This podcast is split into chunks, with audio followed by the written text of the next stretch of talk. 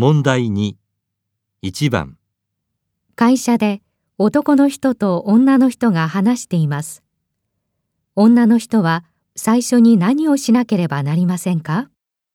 鈴木さん、明日の大阪出張。帰りの新幹線は何時になってる？ええ夜8時発の最終ですが、うーん、それだと家に帰るのに厳しいんだよね。もう一本前のに変更できるかな？それが調べたんですが、混んでいて取れなかったんです。うーん。じゃあ、私は一泊して次の日に帰るよ。ホテル取れるよね？はい、どこか取れると思います。えー、っと、どこにしましょうか？それは後でいいよ。とにかく、あさっての朝一番ので帰りたいから。そっちを先にお願い。はい、わかりました。女の人は最初に何をしなければなりませんか？